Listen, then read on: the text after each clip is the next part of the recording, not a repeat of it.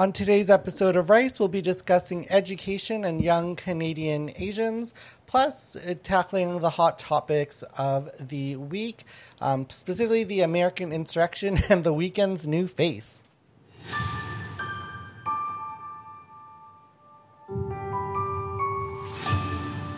What up, what up, listeners, and welcome to Rice Asian Comedy Podcast, where we share the Asian perspective on entertainment, culture, and trending topics. We are recording this episode live on Sunday, January the 10th.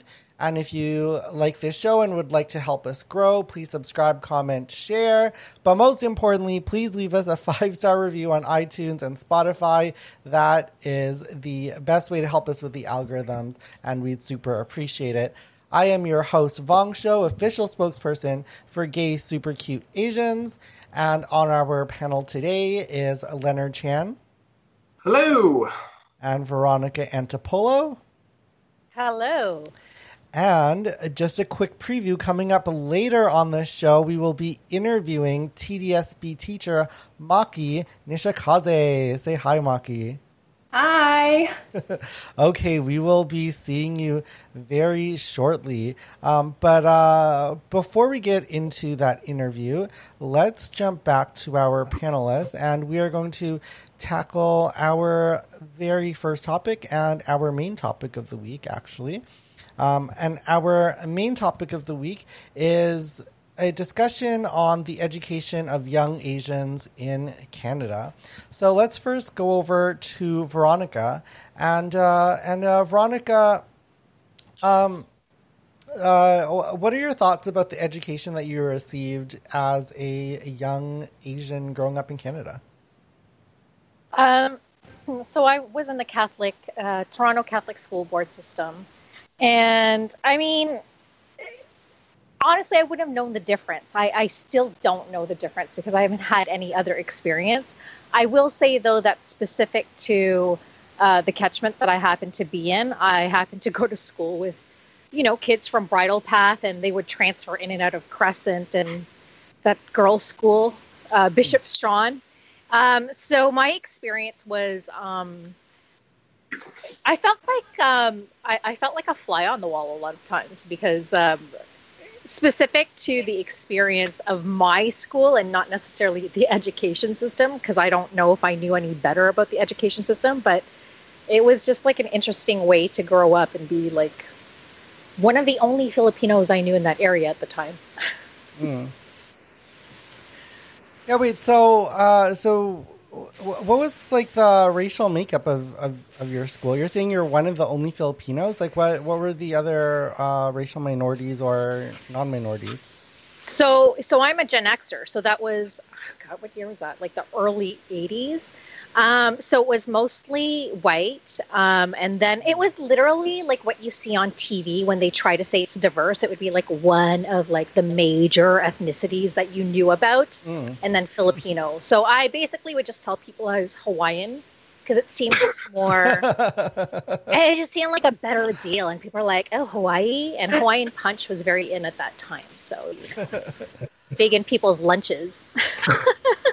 Well, you know, it, it, definitely makes sense. I do think there is a lot of connection between people from the Philippines and other Polynesian countries, and um, and, yeah. Hawaii, and Hawaii, of course, for sure. Um, you know, and, and, you know, I listen. I, I, went to a school where we were probably at least fifty percent Filipino, and uh, yeah, they were. Um, and, and, you know another 40% were other types of asians. And you know definitely the filipinos they had some things in common with the other asians but also a lot of differences. Um, so yeah. probably yeah i guess the the hawaiian influence. Um, but like like what was your general experience in school? Like did you were you a teacher's pet? Were you oh a rebel I am not the Veronica that you know today. I was actually very quiet and timid. I would volunteer to stay in at recess on nice days to clap erasers, just like in that chess series you see now on Netflix. That really happened. That's not like something only for that show. Wow. I was that nerd. I would like I was spelling bee champion three years in a row, I would, came third place in tree bee. I can identify a tree from meters away. Like, listen, I'm your girl. Wait, wait, wait, you can identify like that's a tree. Is that, you're not just like that's a tree. That's a tree. I can tell you a red oak from a white oak. Like, um, so I I recognize that because of my area, I actually may have been um, I may have had the benefit um, to be exposed to other things that say John 23rd down the street, which is in Flemingdon Park in Toronto, may have not been exposed to necessarily, whether that's just so- socioeconomics or whatnot.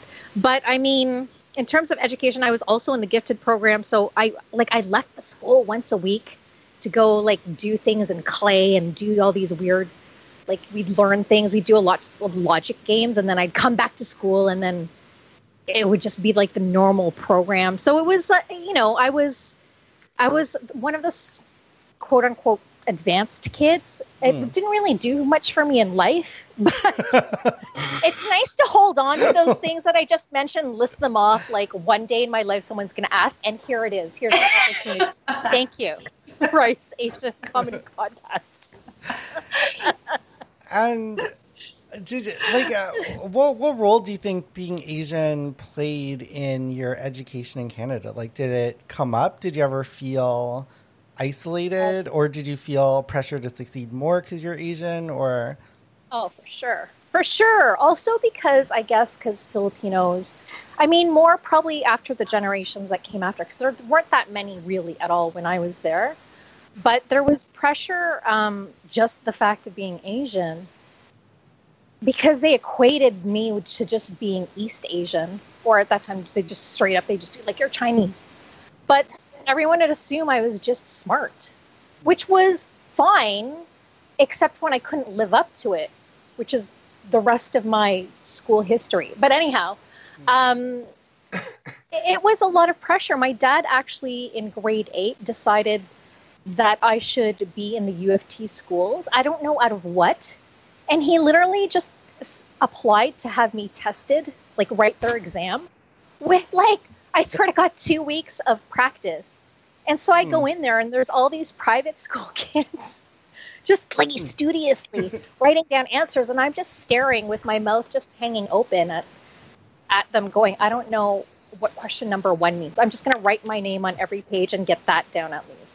Mm, So there's a lot of pressure, I would say, growing up as an Asian Canadian and also first generation to to to be the product of the sacrifice of coming to uh, North America, of coming to Canada. So I did Mm. feel that pressure.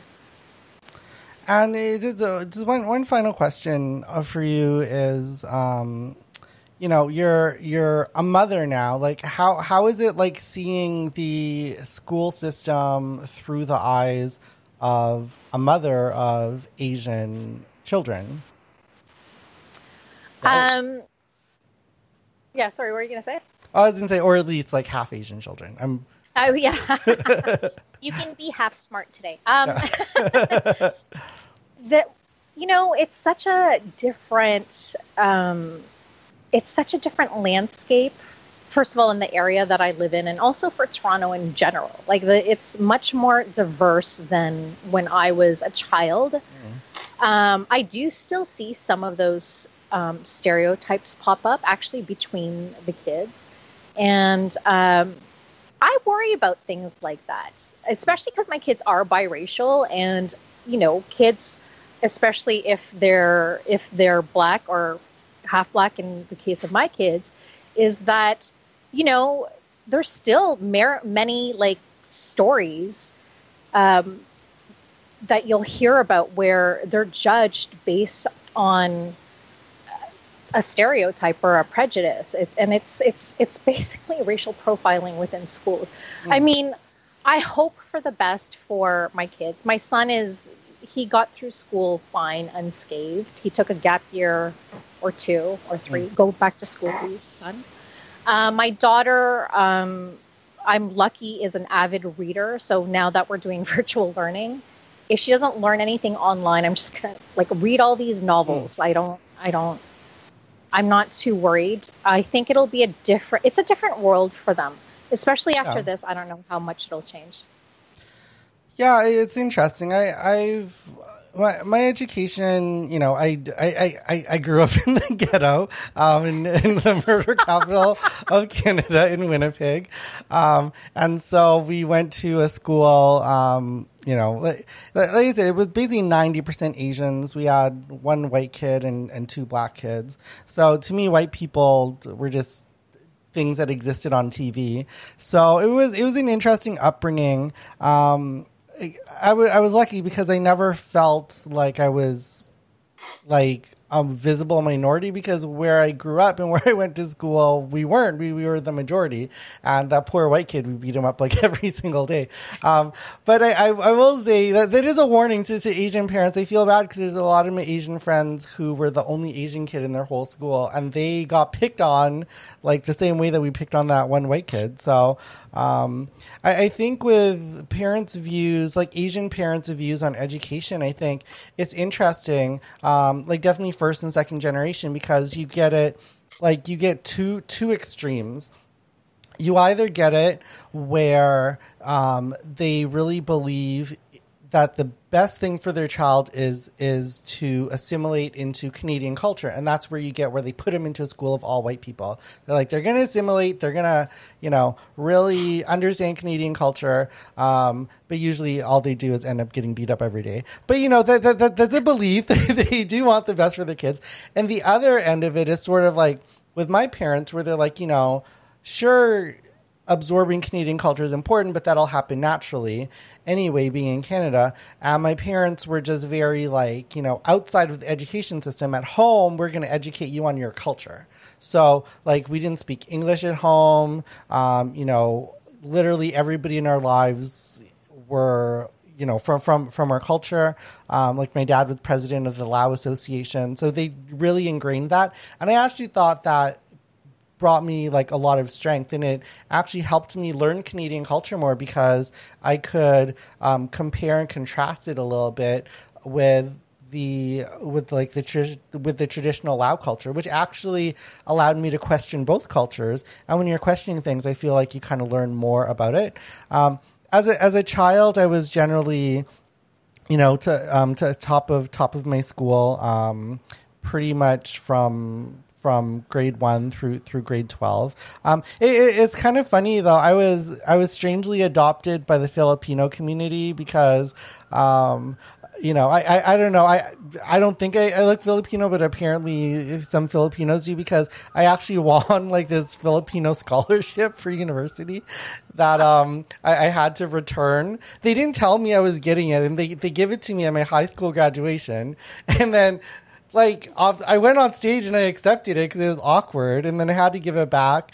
Um, and it was sad because they actually did a whole write up on me in like the Filipino local newspaper. It was just like I was like, damn, people, like, I'm, I'm glad I'm inspiring like a whole other um, culture, but I'm, I'm, not Filipino. So I did feel guilty. Um, I, I, do think Canada has one of the strongest educational systems um, in the world. I know when they rank us, we're usually ranked above the US, but like below like a lot of European countries.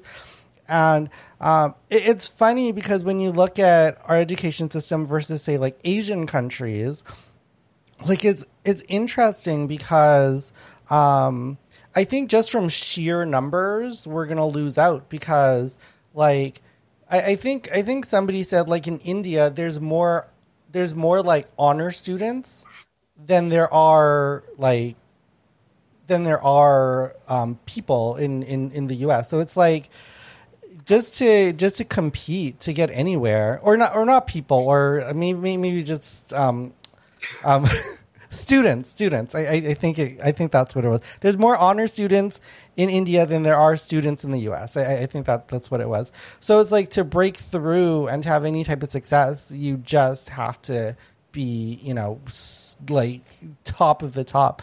And I think too, um, I think one big difference in the Canadian education system, at least from my experience, my short experience, because like in Winnipeg we're very close to Minneapolis, and so a lot of my friends um, I knew from Minneapolis, and their schools had like. You know, sometimes they had like 2,000 people in their school. They're these huge schools. So um, they also had a bit of that same problem. And I think in Canada, you know, at least when I was growing up, the, the school sizes were pretty manageable between, you know, 20, 25 kids. I know it's gone up a lot from there. Um, so I, don't know, I, I thought my education was, was, was, uh, let's say, um, uh, uh, what's the word? Not great because you don't know words. sufficient. You should have took the scholarship. I should have. I should have. Um, but yeah, I you know I think I think I was lucky. I, I learned a lot. I, I honestly have no complaints about the, the Canadian system. Now, I, maybe I shouldn't talk about the Canadian system because, as we know, like each province has their own system, and Ontario specifically. The only thing I knew about the Ontario system from uh, Winnipeg was that you guys had to go through 13 years instead of 12. So I was kind of laughed at you.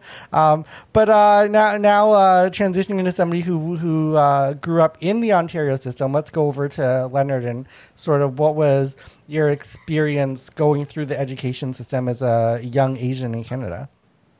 I imagine my experience was atypical because I, when I was a kid, I went to Montessori, um, and so that's not the normal school that you would go to. It's what I it's what I needed because I was one of those kids who uh, I just was bored a lot uh, because. Wait, just, so for, for, for our listeners, well, what is Montessori school? Is it a gifted school or is it a school for troubled teenagers? Uh, I mean, both, sure, whatever. I mean, it's just a different way of teaching. It's in, instead of like, oh, you sit down in this class, it's self-directed learning. Oh. Uh, so every now and then, like the teacher would like ring a bell, whatever, and then you go do like a little small lesson, and you go back and do whatever the hell it is you want to do. So like it's like today I want to learn about dinosaurs, so then I go learn about dinosaurs. It was great. Um, but yeah, and they just they had just a whole bunch of stuff in the class, like learn like books and like just learning implements. So I did that for mm. until grade six, and then uh, I went to Crescent. So I was one of those fancy kids that went in and out of uh, Veronica's Catholic oh school. Which Catholic school did you go to? St. Joe's? Where'd you go? St. St. Bonnie's, St. Bonaventure. Yeah, yeah. Oh my God, maybe you knew my school crush. Oh. Who was your school crush? I'm older than you. Jay, I know. No, I think I'm older than you. Jason Wait. Reddy. Jason Reddy. No, yes. And John Potter. I'm just throwing out names. If you guys are out there and you're married, I'm sorry, wives. They were cute in grade eight. John Potter and Jason Reddy calling out. uh, um, yeah, but uh, so yeah, I was just like all like super rich kids, man. Like again, all Bridle Path, like all that stuff. Like and the like there were Asians at my school, but they were like the super rich Asians. Okay, so you know, um, what what is the guy's name? He uh, he's like a casino mogul in Macau. Uh, Stanley oh, Ho, I want yes. to say. Yeah, yeah, yeah. Yeah. Uh, so super wealthy. He basically sent his kid to Canada because he didn't want to get kidnapped in Macau because he's got like, enemies, casinos and shit. And so I ran track with him. We were friends. And then I remember one, t- like, I'll go to his house after school, and it was like a mansion, obviously, like on the mm. bridle path. And um, and I remember we got picked up. Have I told this story? I don't know if I've told this story, but we got picked up by like his chauffeur and I remember like he took my bag, put it in the trunk, and there's like an automatic weapon in the trunk, and I was just like, well, uh, "What do we need? A, what do we need this for? And B, why is it in the trunk? Like, if you need it, like put that thing on the passenger seat for God's sake." but that's like the the level of like Asian that was there. Like everybody was rich. Like uh, like the Grand of Grand and Toy was there. Like I got kicked in the head by Conrad Black's son. That was fun. Oh wow. yeah. So, yeah, you know, it was, so it was like really, but like I was like I lived up in Markham, like, and these were like super rich people. I was like the poor kid who came from Markham, uh, drove my little Dodge Neon. But I had a car, if that tells you anything about like my upbringing. But like I would pull up next to like super fancy SUVs, like a Stealth, like a Ferrari. It's you know, I was the Andrea of Crescent. Andrea. oh wow! 90210 reference, just to yeah, date. Yeah. Uh, but yeah, it was. I mean, I don't know if that particular education was better than public school. Like I had a bunch of friends who were in public school, and they turned out just fine. Uh, but I think the difference is um, the the friends I made are all very privileged people. Like basically, if I didn't go to private school, I'd have a lot less cottage weekends. I think yeah. that's like the major difference yeah. Between private and public school is the cottage weekends I get to enjoy as an adult. Uh, and it's nice. Like I mean, it's not like and normally I would say like if I went into a field like business or whatever, like yeah, that stuff would have been super helpful. But like I'm in comedy, so but amusingly enough, the story editor I hired for my for the pilot I'm writing for CBC, he went to Crescent. No way. Using my class. He's actually one of the most successful comedy writers in Canada. There's nobody's in heard your of. class. You said he's he was in my class. Yeah, he, he like he wrote for all like the roast battles, not roast battles. Sorry, uh, like the roasts. like wrote the the roast of, like starting from Donald Trump all the way till now. He did all those wow. roasts. Um, he wrote wow. Evil Dead the musical. He did a whole bunch of stuff. Like he's yeah. So yeah, like my school was a school that, and I was just told this actually from someone who just who went to one of those private schools I mentioned that basically my school was where you sent your kid to to ground them to humble them. Yeah hung out with me you probably were humbled. Yeah you know it's, it's kind of interesting the whole thing with private schools catholic schools public schools. I don't know like i all i know is a public school system. Um, i think so much of education is not so much like learning the really hard stuff. It, it, it's as crazy as that sounds. Um, I think that um, that it, it's about socializing, and you know, it would have been nice to socialize with rich people to have some connections right now, but uh, like like like like uh, like with Leonard. But you know, I, I think I think just the idea of like growing up and socializing, I actually think it doesn't sound weird, but I feel like the education systems that focus so much on such advanced learning at a young age. I don't know. I, am not sure if, if that's the best thing. I know that in in in in Japan they were looking at um, having more dedicated time um, where the um, where where the children get to choose what they want as opposed to being like so structured. Um, you know, story. Yeah. so you know, may, maybe that that's that's a preview for the future. As we know, like one of the things we're going to talk about a little bit later is you know what's happening with education and the pandemic system, and not the pandemic system, the education system, and how it's affected by the pandemic. Um, so it's interesting hearing um, what they did at, at, Montessori because with the online virtual learning and, and all that. And speaking of that later um, that later topic and, and discussion, we're now gonna um, bring in our special guest um, for today. I, I think she might have to turn back on her mic. I think I accidentally muted it um, during the last segment.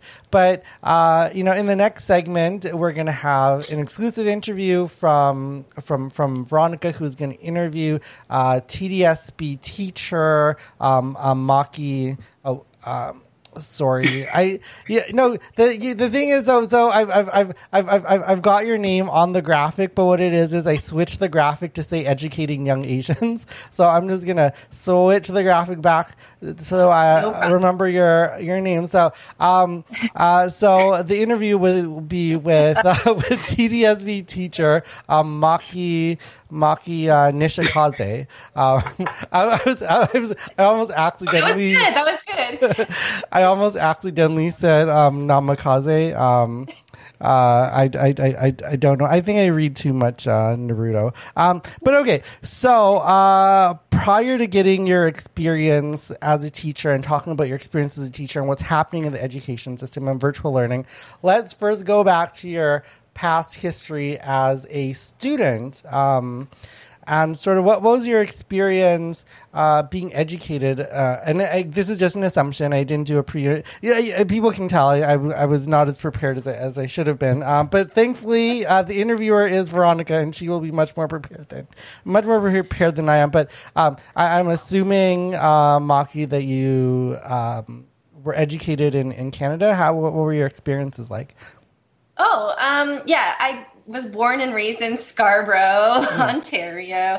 So yeah, um, my parents immigrated from Japan, um, and uh, honestly, overall, my education experience here was really positive. Um, you know, I went through the same things that I'm sure all of you went through in terms of like just feeling like the well not you i guess vaughn but um just like being the minority um in the class. But uh honestly the only thing that what that it did for me was like it made me feel really self-conscious like when i brought in my lunches that were all like you know rice balls and like seaweed and you know things like very japanese like um, lunches and you know being made fun of for you know the food i'm eating and things like that. So socially you know those are the things that i kind of went through which i'm sure many people can relate to but um, you know by the time we are in high school it was like majority asians at my school so um, you know, things really changed um, from elementary to high school.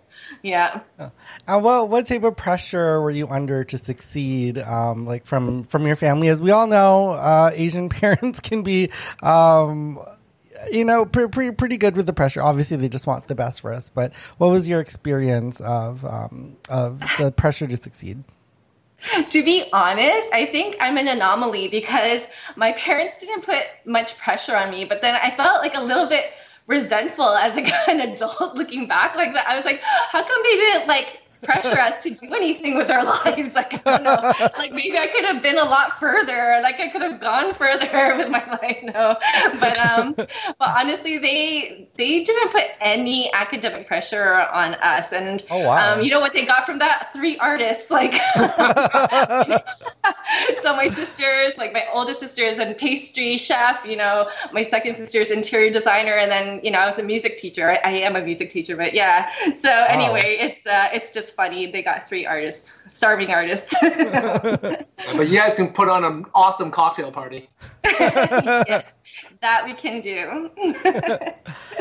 Um, okay, great. Thanks. You know, it, it's great knowing your experiences uh, growing up in Canada and being educated. But now we're going to jump into the actual interview. So, uh, Veronica, take it away.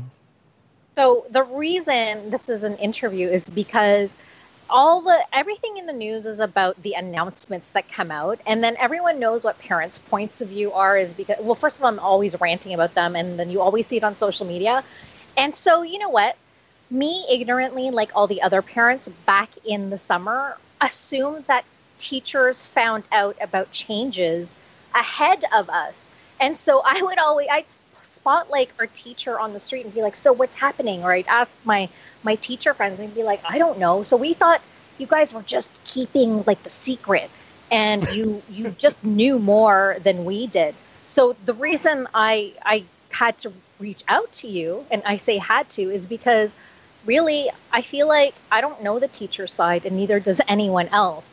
So I was surprised to know and maybe you can tell us or if you can tell us how do they choose the teachers to go from virtual learning? Like, did you start as an in school teacher, an in class teacher, and did you volunteer or was it a lottery? a fun so, lottery? yeah, um, I wish it was something like that, but no. Um, you know, I think at the during the summer they put it out there like a like a poll or something. You know, who would be interested? What teachers would be interested in going uh, online, uh, teaching virtual? And I think the biggest myth that TDSB made was that um, they assumed that more teachers would want to um, teach online, but they got such a you know low number of responses. Um, so I think that was like the first thing. Um, but uh, they also gave parents a choice um, of whether or not they wanted their kids to be in uh, bricks and mortar school or online, and they gave them two you know um, opportunities to decide, you know, to pull them out or to put them in. And parents kept changing their minds too. And so we didn't know the numbers like that we're going to get in our schools until two days before school started in September. Like it was just chaotic. Like nobody knew what they were teaching, whether they're going to be in school, out of school. Like it was, it was just. I mean, if you could just imagine, it was just a gong show, right? Like it, we didn't know what was going on. And then, um, so finally, uh, they found out that you know like well our school found out that we are going to be losing seven teachers and the way they decided mm. that was um, is based on seniority so basically the number of years you've been teaching in tdsb you know you, you, start with the lowest numbers first and then you keep going so we lost seven at our school and then um, in september and then we found out what we're going to be teaching and then because and because they also cut out all the rotary subjects um, we learned that we'd also be teaching like a straight grade, like all subjects. So we'd be responsible to teach every single like like language, math, geography, history, science, drama, dance, music, everything, right? Um, right. So it was really nuts, and we were all unprepared to be doing that. And then for myself, the second wave, like so when the parents um, got to decide again whether or not they wanted to pull their kids out of in-person school. That was in October. So um, more students were pulled out. And so we lost another two teachers, myself and another colleague. And so I, I found out like on the Monday that I was going to be, you know, moved to remote teaching. And then I had to tell my students on like the Wednesday, Thursday, and then I had to pack up on the Friday, and then I started on the Monday, the week, the following week. wow. so, so, so wait, I I so I know my teacher friends, they like do a lot of work after work. Like they're always grading. They can't come out with me because they're grading. this is pre-pandemic. And like I just feel like I'm like you're always doing your job. So I know that the prep is a lot. So knowing that the prep is a lot just for in-school learning, now you have to learn like did you have any tech experience? Like did you know like what are you using Zoom or how how are you teaching our kids? Oh my gosh. I had like I'm so not tech savvy at all. Um, then having to move online with like a brand new platform because like all the teachers were using um, Brightspace, which is like a brand new platform for us. And then so having to learn that um, was a crazy learning curve. Like honestly, it was so brutal. Um, I felt like I was having a breakdown actually. Like it was, it was nuts learning everything. Um, I attended like seven to eight different webinars on how to use Brightspace and navigate it through it. Um, and then like one month into online teaching, uh, they said that we need to switch to like Zoom um, meets instead of like the Brightspace virtual classroom. And so, you know, just having to switch again to learn to learn how to use Zoom, and you know they just keep switching things on us. Um, and so yeah, the prep work is is crazy. Like I tell people that it's as if you're planning like a um, prepping for like a web like a presentation basically every single day um, you know and so it takes so much work so you're on all day but then you're like right afterwards you're planning to put on like a presentation you know, for ne- the next day, which is it's crazy. Yeah, yeah. I can't even imagine the burnout because I already feel burnout just being like work from home and trying to like homeschool. I can't even imagine the burnout that you must be seeing on the horizon for yourself and other teachers. Like I want to know what your what you think like what are your concerns for teachers and students because now it's impacting two school years and then there are kids who are in transition grades like grade eight or like if they go to K to six or and even like high school students that have, have to pick post secondary, they're losing out on two years of school. Like what are your concerns for teachers, school uh, sorry, teachers, kids, mm. and then parents? You know, yeah. honestly, yeah. I was, I was, just gonna say, yeah. So to to rephrase that, uh, are is, is this new generation totally screwed? Yeah. my gosh. Are we going to have a generation of dumb people who just don't know what's what's going on? Yeah. If you Whitney Houston honestly, is correct and the children are the future, is our future fucked? I know. just don't want that surgeon operated operating on you that graduated during uh, 2021 yeah, yeah.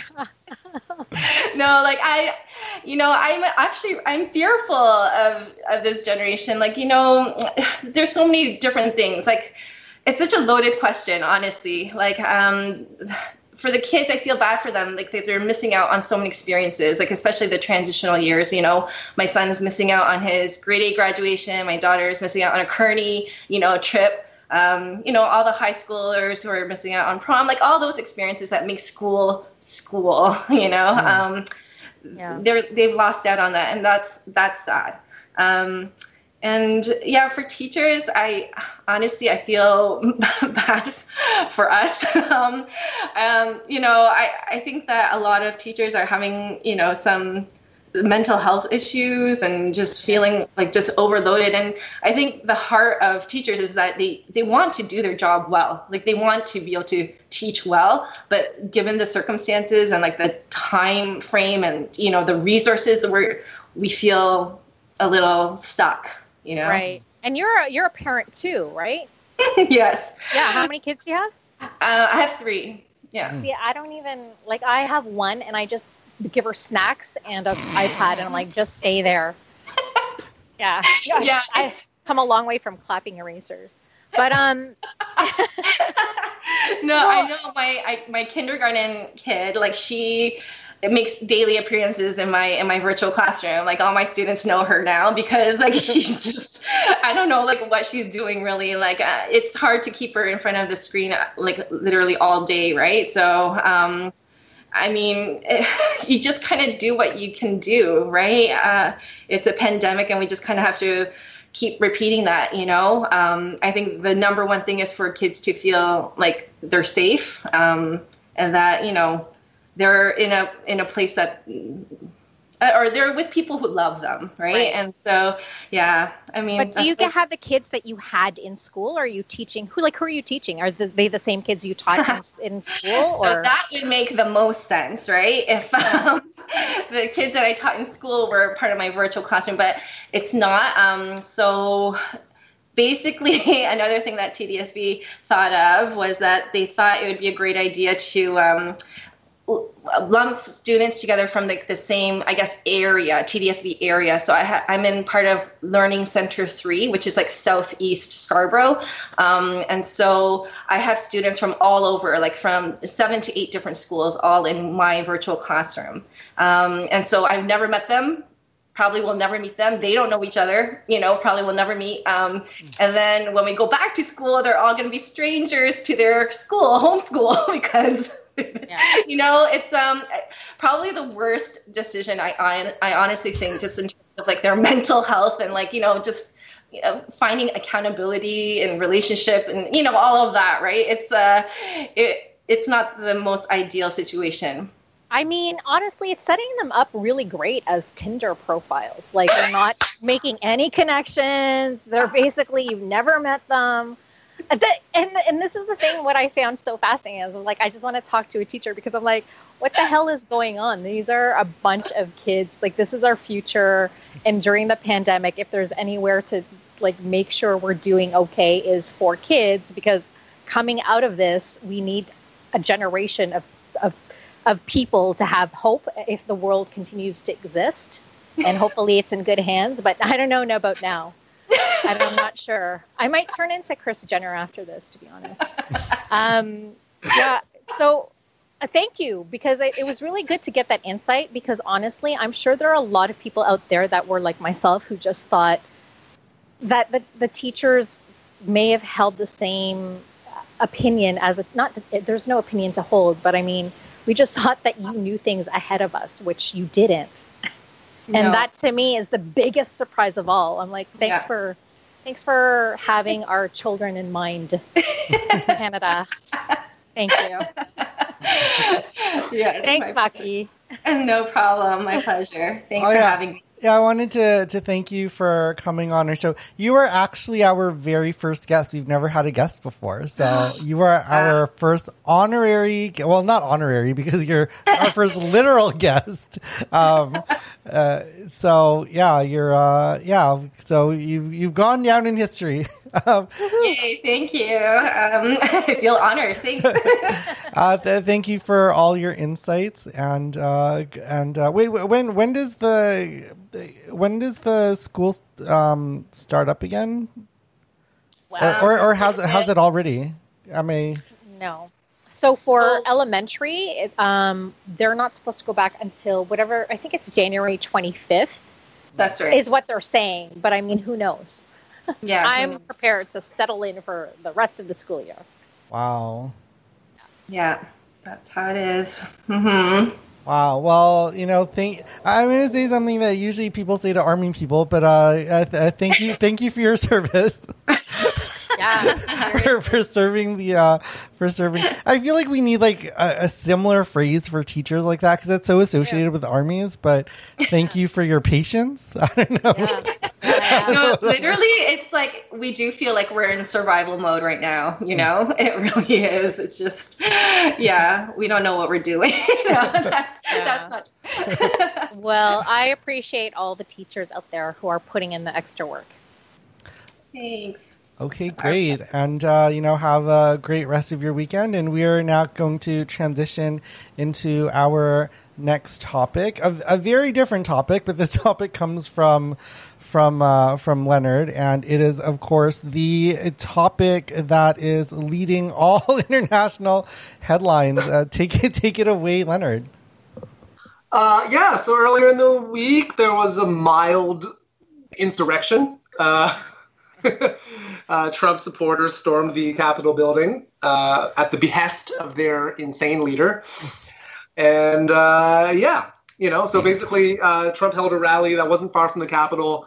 Uh, and then, you know, after telling everybody that the election was stolen for the umpteenth time, uh, he, he a strong, his husk of a lawyer, Rudy Giuliani, called for trial by combat, and they told his supporters to march on the Capitol, which, and then they did. And I remember like watching these riots and thinking, wow, that escalated steadily for the last four years. Uh, Oh, pretty much where we expected things to go. Um, and yeah, it was crazy. Like if they just walked in too, right? Like, and Yeah. there's video of the police just letting them in, and especially considering who was there, it was nuts. Like the vice president, the vice president elect, the House, the Senate. Like there are basically nine Supreme Court justices and a president away from a State of the Union. so, and they just walked in. Uh, and the stuff was violent. Like people died. Like five people died. There were pipe bombs. There was a dude with Molotov cocktails. Another guy with zip ties that are used for I don't know taking hostages. Uh, by the way, uh, of the two Trump supporters, well, of the five, uh, four Trump supporters that died, well, five actually, because the cop who died was also a Trump supporter. But um, one of them accidentally tased himself in the balls and gave himself a heart attack oh my god. And the other was trampled to death while carrying a flag that said "Don't tread on me." Oh no, no. No. Those I- are like- memes. I feel like we've I don't know if we've reached peak irony yet, but we're getting pretty close. Uh, Uh, but yeah, it could have been a lot worse. Um, you know, but it's going to happen again. You know, because like they're still planning more stuff. They're talking about like successful operation because uh, they've been told like their asshat of a president said that Democrats pose an existential threat to their existence. So I don't think the law is going to hold these people back. So the only hope is like some Republicans might turn on them because like they their lives are actually put into danger. But I don't know. After the whole thing happened, a bunch of them got back on the floor and still decried the election as a fraud. So I, I'm not holding my breath. Uh, but the nice thing is Trump has been uh, banned from Twitter, Facebook, like Twitch, basically everything. Like I'm sure he's gonna like end up on OnlyFans, and I'm real sad about that. Um, and yeah, conservatives are like crying. They're being silenced and stuff. I was like, you know, it's cancel culture or whatever. And I was like, you know what? It's not like if you're getting canceled because you're a raging asshole, it's not cancel culture. So, uh, and I guess there got to be an Asian bent on this. So I'm sure like China's looking at this thinking, oh, democracy is great. Oh, oh my god. Yeah, China, you know, it's you know, on on a similar note of democracy being under attack, China, you know, with that with that dumbass law they put into um, effect a, a while ago, they they clamped down with with mass arrests in Hong Kong again, and I, I think it, it did happen just before the the the siege on the Capitol, so I don't think they're related, but I think definitely when when you know the world's strongest democracy, and I, I, will say there's a lot of things I don't like about the U.S., but you know they are, uh, you know, in terms of history, they're they're they're important to the advancement of democracy, and to see what's happening there, I think it is empowering to the Chinese government. They're like, well, we'll just do this now because honestly, this what's happening in China hasn't even made any news. Like these poor Hong Kong people are trying to get you know international people to support them. Of like you know Chinese people are taking away our democracy, but people are like, wait a minute, but in, in the U.S. this crazy shit's happening. So nobody's supporting these Hong Kong people other than uh, people being like, I'm gonna like boycott fucking Mulan, and I've made a difference. Um, Yeah. Apparently, it's more exciting to watch democracy fall than to watch people fight for it. Yeah. Yeah, it's just I don't. I will say the one bright spot, and I might get in trouble with this, but the one bright spot was so they brought this noose and everything um, to to the thing. But uh, I, I'm deranged, and for me, um, I thought it was a bright spot because for once the noose was meant for a white person. Um, Well, yeah, they want to hang Mike Pence. That and you know, not were- that I want anybody to be hanged, but when I saw it, I was like, "Oh no, are they going to go after like some BLM people?" But then I saw the video and they were chanting, you know, "Kill Mike Pence, kill hang Mike, Mike Pence, hang Mike Pence. My Oh. God, like to be a to be a fly on Mike Pence's head that day. Oh my god! yeah. So one question I want to throw out there just quickly is: Do we think he's actually going to face any consequences for this for inciting, like? oh, I don't even I don't even know what to call it. Like, yeah, Insurrection, yeah. sedition, insurrection, possible treason. Um, will he? I think it's more likely now than it was before. Like they're going to impeach him. That's certainly going to pass. I don't think. I don't think it's going to. It, it may or may not come up in the Senate. I think McConnell said it might. I forget. Um, but even if it does, I don't think there's significant appetite on the Republican side for actually convicting him.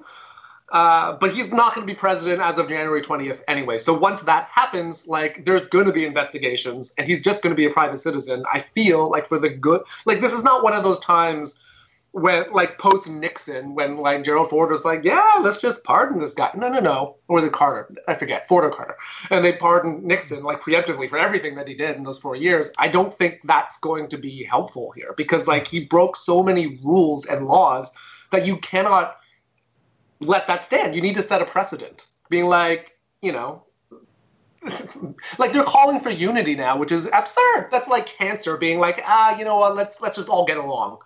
Like, no, you're trying to kill us. you're literally You know- trying to kill people. I hear what you're saying, but I feel so just let down by all of that. And I'm like, uh, I, I, I almost wouldn't even be surprised if he wouldn't get anything as harsh as he deserves. Um, I, I just, you know, I just hope that whatever he's using on his skin, that orange shit, just seeps in finally and takes hold and just like he just keels over. Because want I, to- I don't know if I have any faith anymore. I don't want him to die. I want him to like. Feel like, I- it? I know, I know, it's impossible because What's he's he incapable. He's like physiologically incapable of shame. But I just do. I want him to like lose all his money, lose all his supporters, and everybody be like, "You're a loser. You're a loser. You suck. You're the worst." I mean, he is going to be the. He, he's going to be impeached twice. The only president. Yeah, yeah. You know, I, I would say that there's two things. Uh, if he did die, I want him to die of COVID, just because it would just be so poetic. It just he's Yeah, been but going they already around saying he's already immune. No, I feel I like guess it's another strain. There's new strains to try to get him. yeah, there's mutant evolving. strains. you know, or the other thing is, I want him to have the same fate as other world dictators. I want him to like uh, run away, claim asylum somewhere, and then we hunt him down, or the U.S. hunts him down, and we find him in some weird little bunker, and then he's all famished because they don't have McDonald's in that fucking country, and then before they break in, he shoots himself. Like I want him to have like a Hitler Oh, I mean, size, I mean, like sad yeah. ass ending. Wow, I mean, that's at least very Hitler specific. knew when it was over. so he's Yeah. nothing like Hitler. Hitler knew. He was like, "Well, this is over." no, I need this bitch holed up in somebody's basement, dying of starvation. That is what I need from this hoe. And it's funny because this whole time people have been saying, like, you know, been telling me I'm like on the extremes, but I'm like, all this whole time I was like, you can't negotiate with terrorists. There's, there's is no like, let's you know, moderate Democrats, let's let's get in a room and negotiate. I was like, no, these bitches are crazy. They don't even believe in democracy. Like, what's what's the discussion? What's what's the discussion? Like, Yeah. the discussion is, I need you to die. That's the discussion. That's Yeah. the problem. There's no negotiating when their position is so extreme that for you to like, because they just want to drag you to the middle, which is far to the right. Yeah. Like they're just moving the Overton window to the right, and they've been doing it steadily for years. And then, of course, and then the problem is, then when the left tries to pull it back, that side sounds really extreme, and then it's like really easy to be like, look how crazy they are. You don't want that. And it's like nobody wants that or that. Like we, most people are moderates and right in the middle, and then all these loud fuckers on either side are just screaming about, you know, nonsense. That's Yeah. way beyond what most reasonable people feel.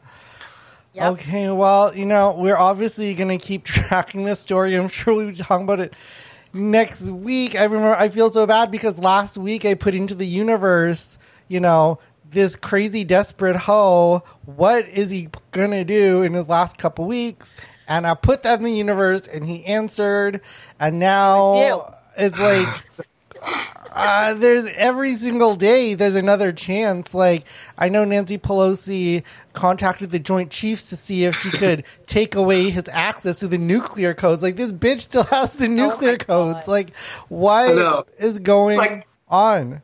Like it's scary that this man has nuclear codes, I but he's not allowed to have Twitter. Like that's Yes. That's and that yeah, that's actually that's funny that you said that because I was thinking, wait a minute, I don't want to know what he's not what he's saying. I don't not want to know that because like what if he's seeing something crazy and no one catches it and but all his supporters do somehow and whatever alternate Oh. communication thing they have. But the And then we're like- telling people to attack other people. Like he's telling people to, you know, he's fomenting insurrection. Yeah. I yeah. Yeah, I, it's- I, I just wish, like, I get that, that they can't go after Trump right now because they have to impeach him or he has to go out of office. But it's like, there's a lot of co conspirators here. Okay, Rudy Giuliani should not be walking the streets. He called for trial by combat. Like, Yeah. there's a lot of people who don't have presidential protection. Don Trump Jr., Rudy Giuliani, everybody there. Ted all Cruz. the yeah, Ted Cruz. Josh Hawley. Yeah, all these hoes, they need to face some consequences. Like, and just being Yep. voted out of office is in like two to six years is not enough consequences. Like, I need to see some action, people. I need to see some Yeah. action on these hoes. There's a West Virginian uh, House member who was arrested and had to resign because of the arrest, because he was one of the people who stormed the Capitol, and they identified him because he kept refer he live streamed it and referred to himself in the third person. What? Well, maybe we can count on them all being not that bright then. well, you know what? The funny thing is, had more of them worn masks, it would have been harder to know who they were. irony. You should wear masks when you're committing federal crimes. Isn't it ironic? Okay, well, you know, we'll we'll talk about this more next week, and I hope this is the climax. I have a feeling it might not be, but please let this be It the ain't. climax. Definitely not. Uh, okay, I, I just need to move on before I I don't know. I'm gonna pass out to talk about this more.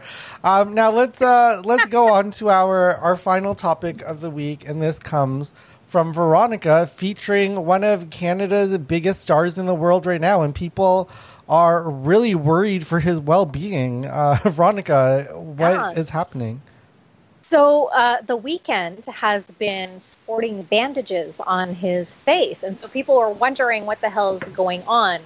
And um, so his new video came out. What's it called? Something about tears, and his face looks like he's had tons of cosmetic surgery. So it's actually CGI and prosthetics, but it he literally looks like well every other person out there who's had just tons of cosmetic surgery. It's that high cheekbone, puckered, square-ish jawline. He looks and full lips. And the thing is, some people thought he really did get the surgery, and they thought that it was a diss on his ex-girlfriend Bella Hadid. And I'm thinking that's a little too far for like a revenge thing for your ex. But what what's so interesting to me is that I was like, I don't even think I'd be surprised if he really did do the surgery. There's so many people that are like, fine, do what you want to make you happy, but this whole cosmetic, um, cosmetic enha- enhancements and plastic surgery, normal people are doing that. Like girls I see on the street with Botox, and they're getting encouraged to do this at 20 something and keep doing it. And now their faces are falling during pandemic because they can't get appointments. And then I'm seeing layers of eyelashes on people out on the street because they're so used to being on camera and the foundation is like a layer cake. It's like a tiramisu on their face. I'm like, you're not always on camera. Like, eventually we're going to see each other in real life. Stop that shit. Mm. Um, but, and this is why this story interested me because I was like, I wouldn't be surprised if the Weeknd did that to his face. He did not. His face looks as it always has. It was just CGI and it was it was prosthetics and it his face was normal for the the little Pepsi ad that he's going to do for um that he's doing for the halftime show, the little uh, teaser ad for his halftime show for the Super Bowl. So no need to worry. The Weeknd is his face is all intact. But the rest of you, stop it. We're going to see you in real life one day. You don't need to wear all that crap on your face and do all that stuff to yourself. Mm. And your butts aren't that big. I know they're not yeah, I feel like this is generational because um, one of my favorite singers, uh, Angelina Jordan, did um, she did a an Instagram live where she was, you know, she just you know sang a few songs or whatever, and she she's 14, and people were commenting about how oh she has on so much makeup, but it was like it it was like generational because everybody who knew was like she's not wearing makeup. That's an instagram filter. So i think people who are getting wound up about the Weeknd's face like listen people there's cgi there's filters. Everybody calm down. The Weeknd is safe. He will you know i don't know what he's going to look like for the super bowl show but congratulations to him. More canadian representation on the super bowl show. I know he's going to kill it um but yeah, let's. I don't know. It feels like there's a lot of things to worry about. Um, but uh, people were really worried ab- about the the Weeknd's face. So many conspiracy theories. His face. Yeah, there's a lot more things to worry about than his face. But I mean, I will yeah. say though that when so I just noticed that my daughter is starting to not be able to tell the difference between reality and I don't even know what to call it now, non-reality, social media, because she doesn't. I and I am like I'm worried. I'm like I don't even know how to explain it now because I'm also starting to lose sense between either how to explain it or I'm like I'm not sure. I'm not sure what's an enhancement anymore or what's not. So I don't know. It just worries me a little bit. So, yeah, I, I, do think things are gonna really start to blur because you know, especially with um, with the rise of augmented reality. And I know I know people are like you know they've been saying augmented reality for like a million years and it never has come yet. But once Apple releases these Apple glasses or whatever um, the technology will mature at some point where you're seeing an overlay of computer graphics on top of oh there you go on top of like the real world. Um, and I do think people are gonna lose sense of what's real and what's not and you know, hey, listen, for some things like porn, it's good to not know. It's it's good to have it feel you know you don't know the difference, you know. Um, so the technology will go, but yeah, I do think there'll be a generation of kids, like we said in our earlier segment. This generation is screwed. So they are, which means I'm we're so screwed. glad I brought another one. I know that's the thing. That's why. Come on, Minister of Education, get it together. He went to private school. I don't know why he's taking care of public school stuff. Anyways, but yeah, I just, you know, uh, what was I going to say about his face? His face, um, I, if you're going to do that to your face, just please, like, just start using a different aesthetic now. Like, I, there's no way the rest of us can compete if we're all going to look like that same way. Like, there's, this face is, it's all I got. Give me some hope. yeah, you know, I think too, like bigger than his face. I want to see what he's going to do with his hair for the Super Bowl. You know, yeah, he, he yeah. had that very iconic silhouette, which then he got rid of for his second album. Um, and now I'm like, okay, he's sort of been in hiding. What's he gonna emerge with now?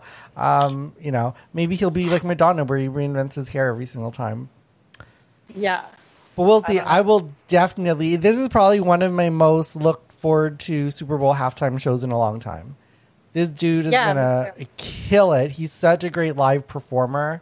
He's gonna kill it, whether he's wearing prosthetics or not. Yeah. His video was pretty good too. I just watched it before I got on here. Uh, okay, great. Thank you, Veronica, and uh, thank you, The Weeknd, for choosing really, really odd prosthetics on on on your face. Um, it, it's funny because it. I do think he looks like what his baby would be if he had a baby with Bella.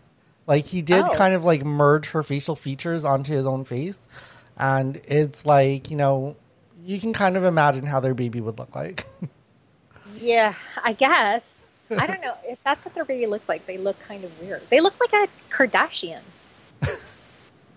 Hey, I think uh, apparently everybody wants to look like that nowadays. Yeah. Um, okay, uh, thank you, Veronica. And uh, thank you to our panelists. Thank you to our special interviewee, uh, Maki. Oh my God, I, I don't have it on the screen anymore. Uh, Yes, um, uh, Maki Nishikaze, TDSB teacher, our very first guest on the show ever. So that was amazing to have her. And uh, thank you to our panelists, Leonard and Veronica. Thank you to everybody who's listening to this show. And uh, we will see you back next week. Um, um, I'm your host, Vaughn Show, and that's what's up.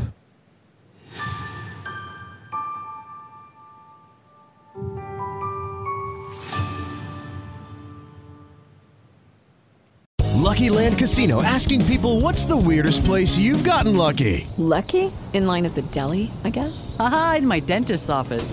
More than once, actually. Do I have to say? Yes, you do. In the car before my kids' PTA meeting. Really? Yes. Excuse me, what's the weirdest place you've gotten lucky? I never win and tell. Well, there you have it. You can get lucky anywhere playing at LuckyLandSlots.com. Play for free right now. Are you feeling lucky? No purchase necessary. Void where prohibited by law. 18 plus. Terms and conditions apply. See website for details.